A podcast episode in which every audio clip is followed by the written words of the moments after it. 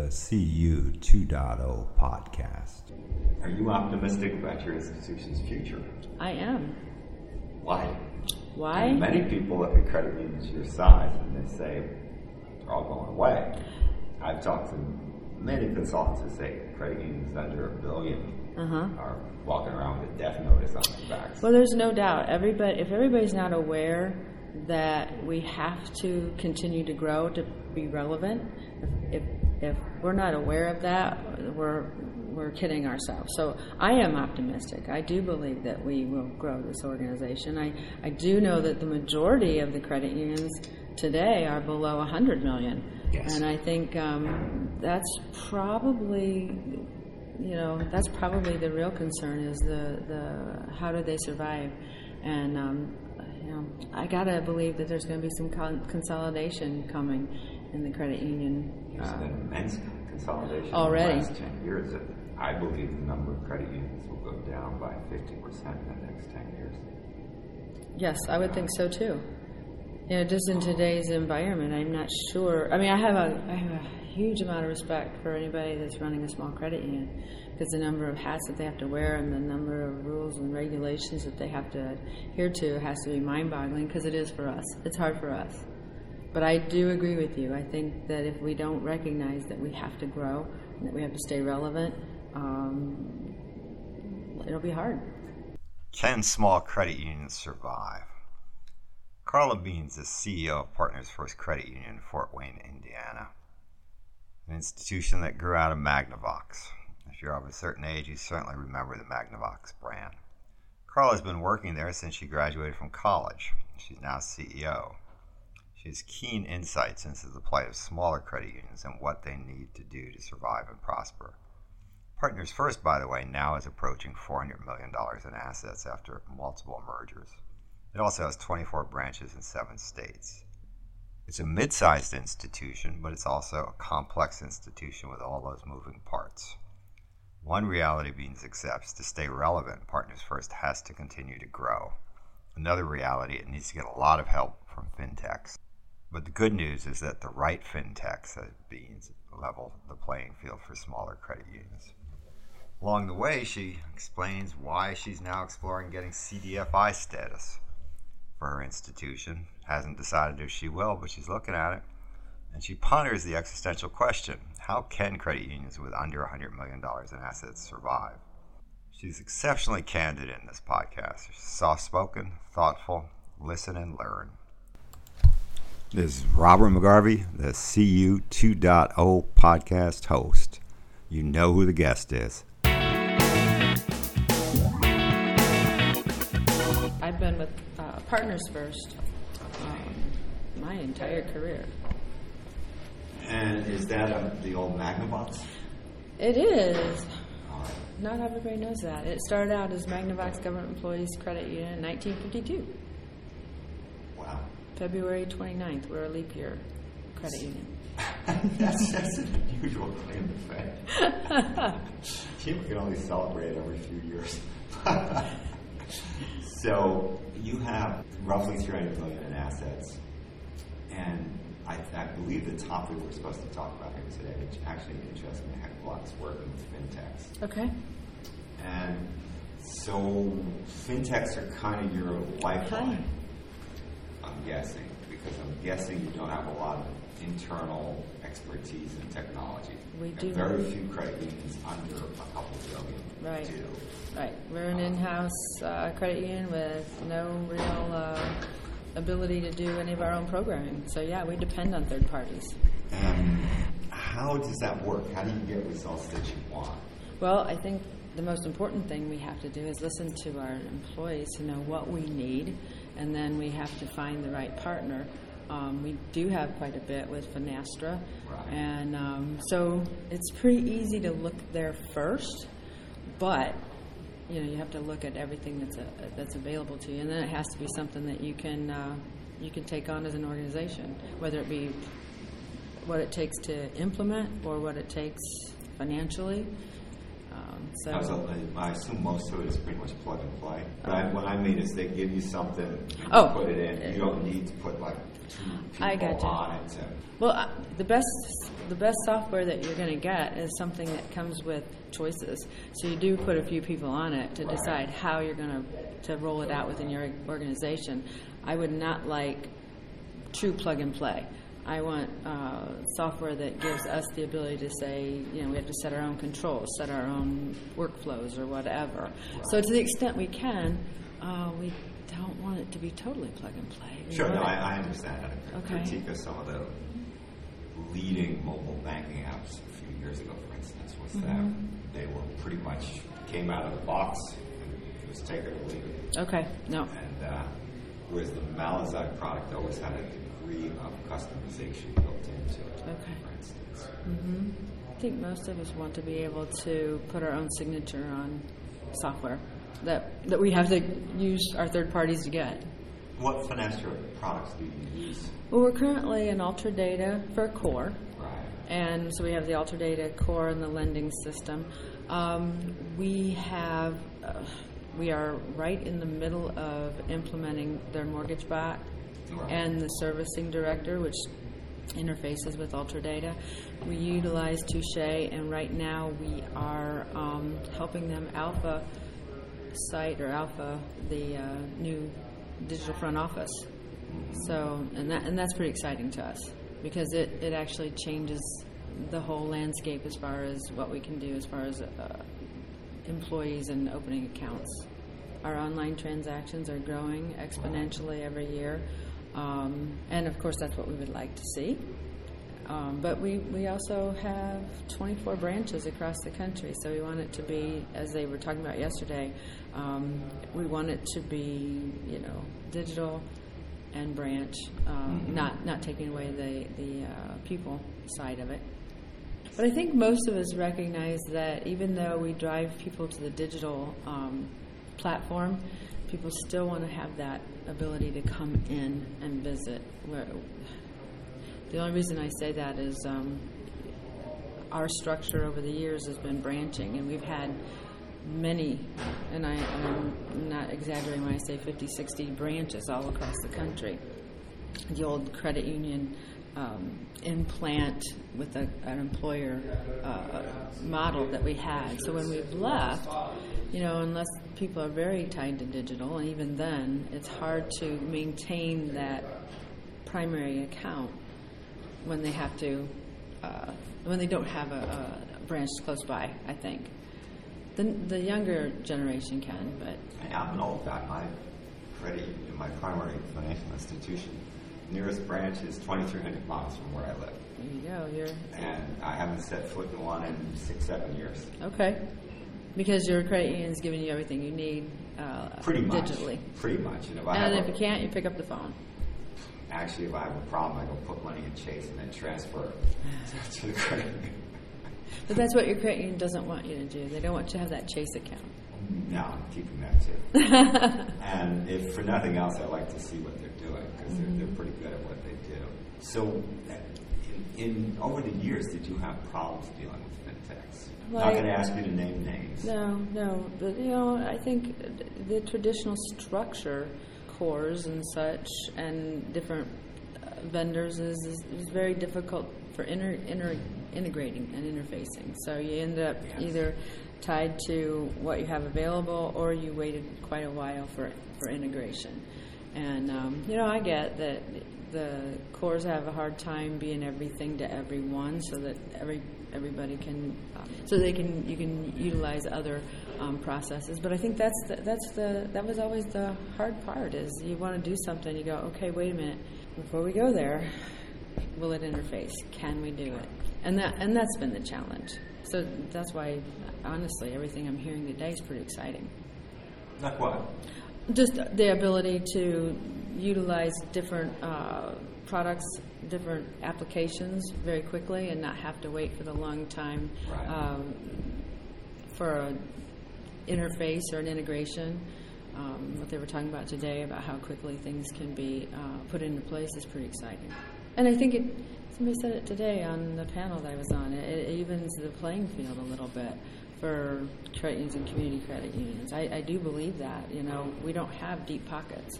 So when we can partner with somebody who can open up uh, the systems and allow us to do things uh, we want to do very quickly and easily, it definitely helps us maybe level the playing field a little bit. Oh, it does. I think, I think fintechs are basically a lifeline for many credit unions. I mean, very, very few credit unions can honestly go out and hire a really competent data scientist. There just aren't that many of them. Mm-hmm. But it'd be nice to have data scientist intelligence that you could tap into. Mm-hmm. And a larger institution can afford to hire that person or three mm-hmm. people like that. And if you can tap into it, that gives you a lot of resources that are available. I agree. And you're not going to, as I say, you just can't create a bunch of that stuff internally. So the core was the major friction point. I mean, the basic, the, the, the old core company philosophy was, we'll give you this thing, basically, mm-hmm. or close to it. Mm-hmm. And anytime you needed something, there was a, there was a charge. Well, I, I mean... I mean, had, you had to buy it from that. You absolutely had to. Well, if you didn't, it, it took a little longer. It, it took forever it took in some forever. cases. Yeah. In some cases, you had to, to, to pray to God to get middleware delivered to you because it wasn't available. Mm-hmm. And the middleware cost a ton. So we've been fortunate over the years. We've um, done very well um, with this, the products and services we've had, but times are changing, and they're changing rapidly.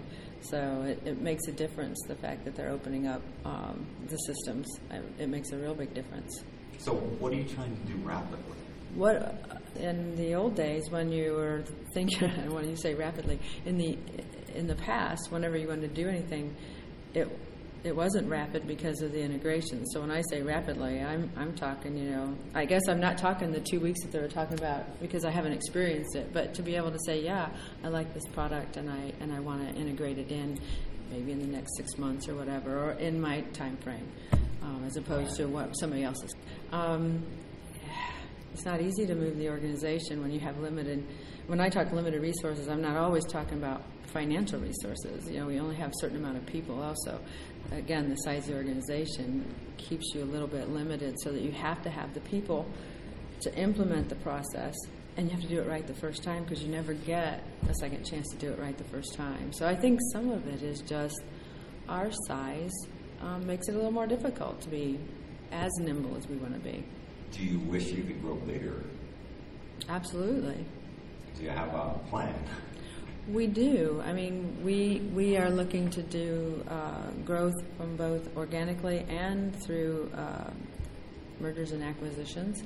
Uh, I think we've we've already, the fact that we had a recent uh, merger, good size merger for us. I mean, it, it was a third of our size, brought us to just under four hundred million dollars, and we already learned from that just the economies of scale and some of the things that you can do just from size. And you don't want to, you don't want size for the sake of size. You have to grow for the right reasons.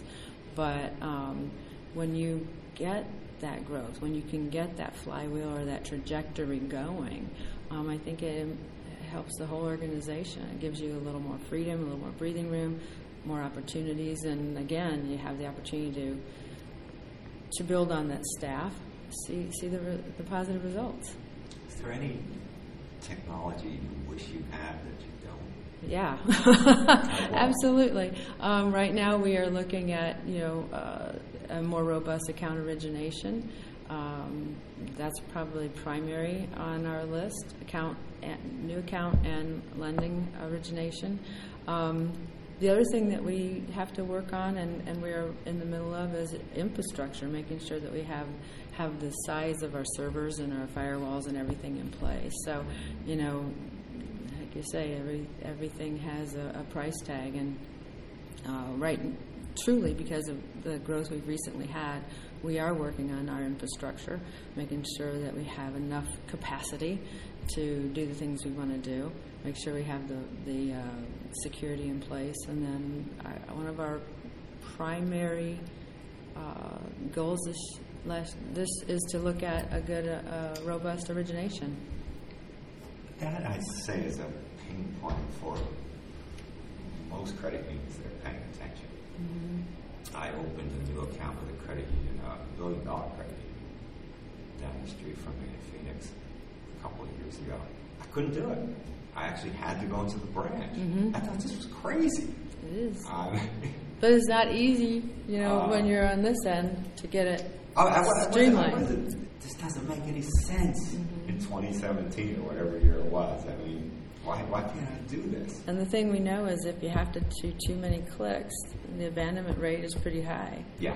And you, you have to make it easy, and you have to make it convenient. And, and if yeah, if you if you delay the, the process too much, everybody says, eh, not today, not now. Right. And they plan to go back to it, but usually they forget to go back mm-hmm. to it. Do you do a lot of car loans? Or is there some sort of yeah. business that you do?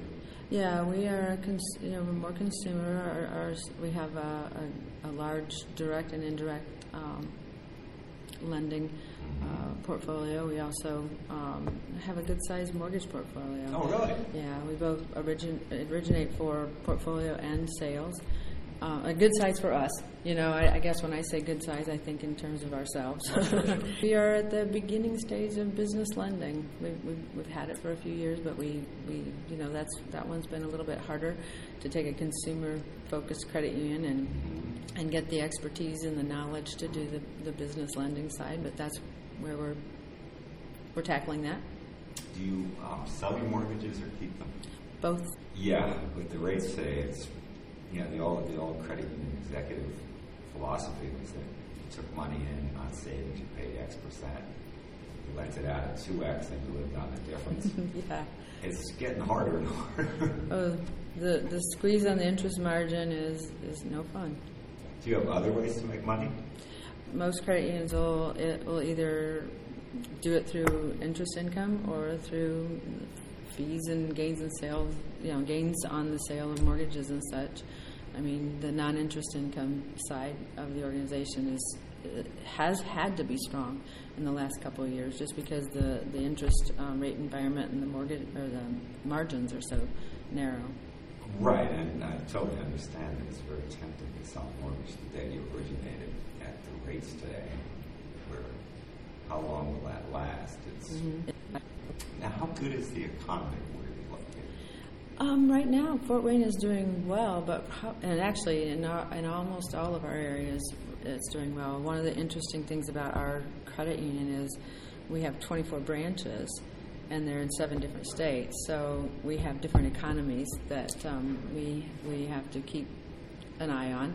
Fort Wayne is doing very well. Uh, we have Indiana, Ohio, Kentucky, West Virginia, Virginia, Maryland, and we have a small location in, in uh, Atlanta. Some of those are fairly challenging economies. Uh, yeah, the Kentucky, the, the Kentucky account, the yeah. Kentucky branches are. Um, they're in our field of membership through what's called a C D F I or low right. income designation. So it, it's uh, as as you would expect, more challenging, and, and that gives us the opportunity to maybe do a little bit more in educating. But yeah. Challenging. And West Virginia, we're in a very small community in West Virginia also. Now, do you have a C D F I designation? We are not a C D F I credit union, but we have C D F I communities in our right. field of membership. Right. I didn't, I, I didn't think you would be with your history, but... So. It is, I, actually, it's on our list this year, too, now that we've integrated the, the uh, General Credit Union in to analyze the... Uh, build a, our current membership to see whether we would qualify for a, for a low-income designation. We'll see. Uh, it's something that we're looking into. But no, we add we add the communities because we are a multiple common bond credit union, seg-based, and in order to get community, we have to um, work through the low-income areas, the C D F I areas. And that would be the advantage to you for pursuing that?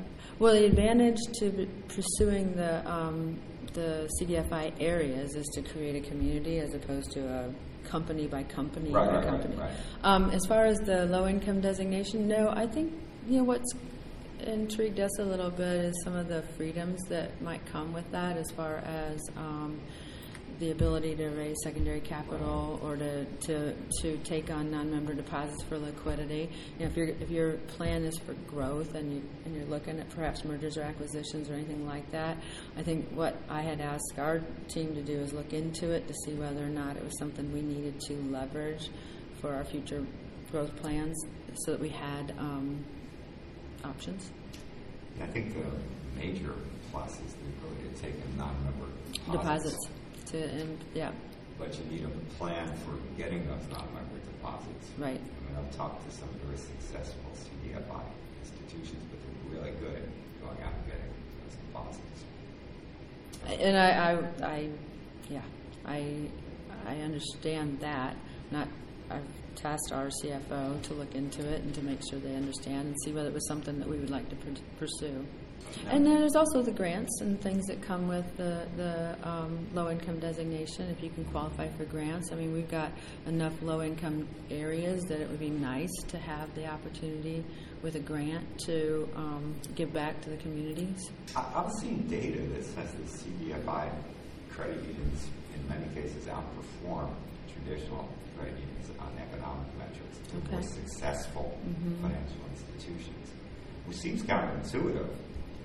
And I'm certainly no expert on analyzing the data, but it's you read it as huh, that's interesting. Who would have thought? Yeah. And you also get the feel you're doing that good credit union thing about, about helping you're, people. You're living your, your purpose or your mission, right? Helping yes. people, help helping people. All right.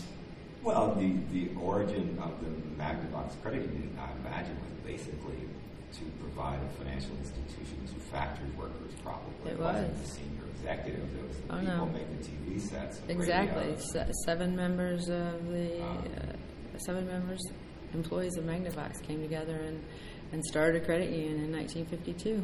But when credit unions were embedded in the plant, when they that when they were part of the plant, the, they they really were, and our branches were too. We were part of that plant. They yes. were part of this, the whole credit union, but they were part of that plant, and they knew everybody, and they knew, you know, what was going on. So the, you know, yeah, that that character was already built just by their relationship inside the plant. Yep. Now, are you are you optimistic about your institution's future? I am. Why? Why? I mean, many people look at credit unions your size and they say they're all going away. I've talked to many consultants who say credit unions under a billion uh-huh. are walking around with a death notice on their backs. Well, there's no doubt. Everybody, if everybody's not aware that we have to continue to grow to be relevant, if if, if we're not aware of that, we're We're kidding ourselves. So I am optimistic. I do believe that we will grow this organization. I, I do know that the majority of the credit unions today are below one hundred million. Yes. And I think um, that's probably, you know, that's probably the real concern is the, the how do they survive? And, um, you know, I got to believe that there's going to be some con- consolidation coming in the credit union. There's uh, been immense consolidation already. In the last ten years. Of- I believe the number of credit unions will go down by fifty percent in the next ten years. Yes, I would think so too. You know, just in today's environment, I'm not sure. I mean, I have a, I have a huge amount of respect for anybody that's running a small credit union because the number of hats that they have to wear and the number of rules and regulations that they have to adhere to has to be mind-boggling because it is for us. It's hard for us. But I do agree with you. I think that if we don't recognize that we have to grow and that we have to stay relevant, Um, it'll be hard. I guess if I was to say anything about credit unions, maybe five hundred million or whatever, maybe it is a billion today. The one thing that we, and okay, so I've been, I will have to admit this, I've been with my credit union since nineteen eighty-one, straight out of college. It is part of my entire fiber, my entire being. Uh, I, uh, I'm totally uh, committed. I'm kind of crazy about this credit union, so um, it's easy for me to talk about it. And I think the thing that makes me most proud is the uh, the culture that uh, we have, and I think a lot of credit unions have, where you know we're we're people that have a can-do attitude. And I think I was saying it today. You know, it's um, you know, be innovative. Don't don't answer questions. Solve problems and figure out ways to do it. And I think we've gotten good at that over time because we've always had to do more with less. And it teaches us to um, not just say, "Oh, I can't afford to do that." It says, "Okay, if I can't afford to do that, how will I do it?" So I I I, I I'm proud of credit unions because they um, they figure out a way. I didn't work with credit unions because. It's a better way to do financial financial mm-hmm. services. Cool. Well, we, we think we think so too.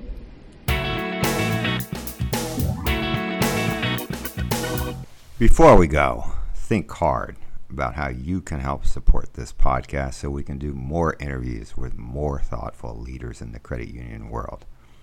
What we're trying to figure out here in these podcasts is what's next for credit unions. What can they do to really, really, really make a difference in the financial scene? Can't all be mega banks, can it? It's my hope it won't all be mega banks. It'll always be a place for credit unions. That's what we're discussing here. So figure out how you can help. Get in touch with me. This is r j mcgarvey at gmail dot com. Robert McGarvey, again, that's r j mcgarvey at gmail dot com. Get in touch. We'll figure out a way that you can help. We need your support. We want your support. We thank you for your support. The C U two point oh podcast.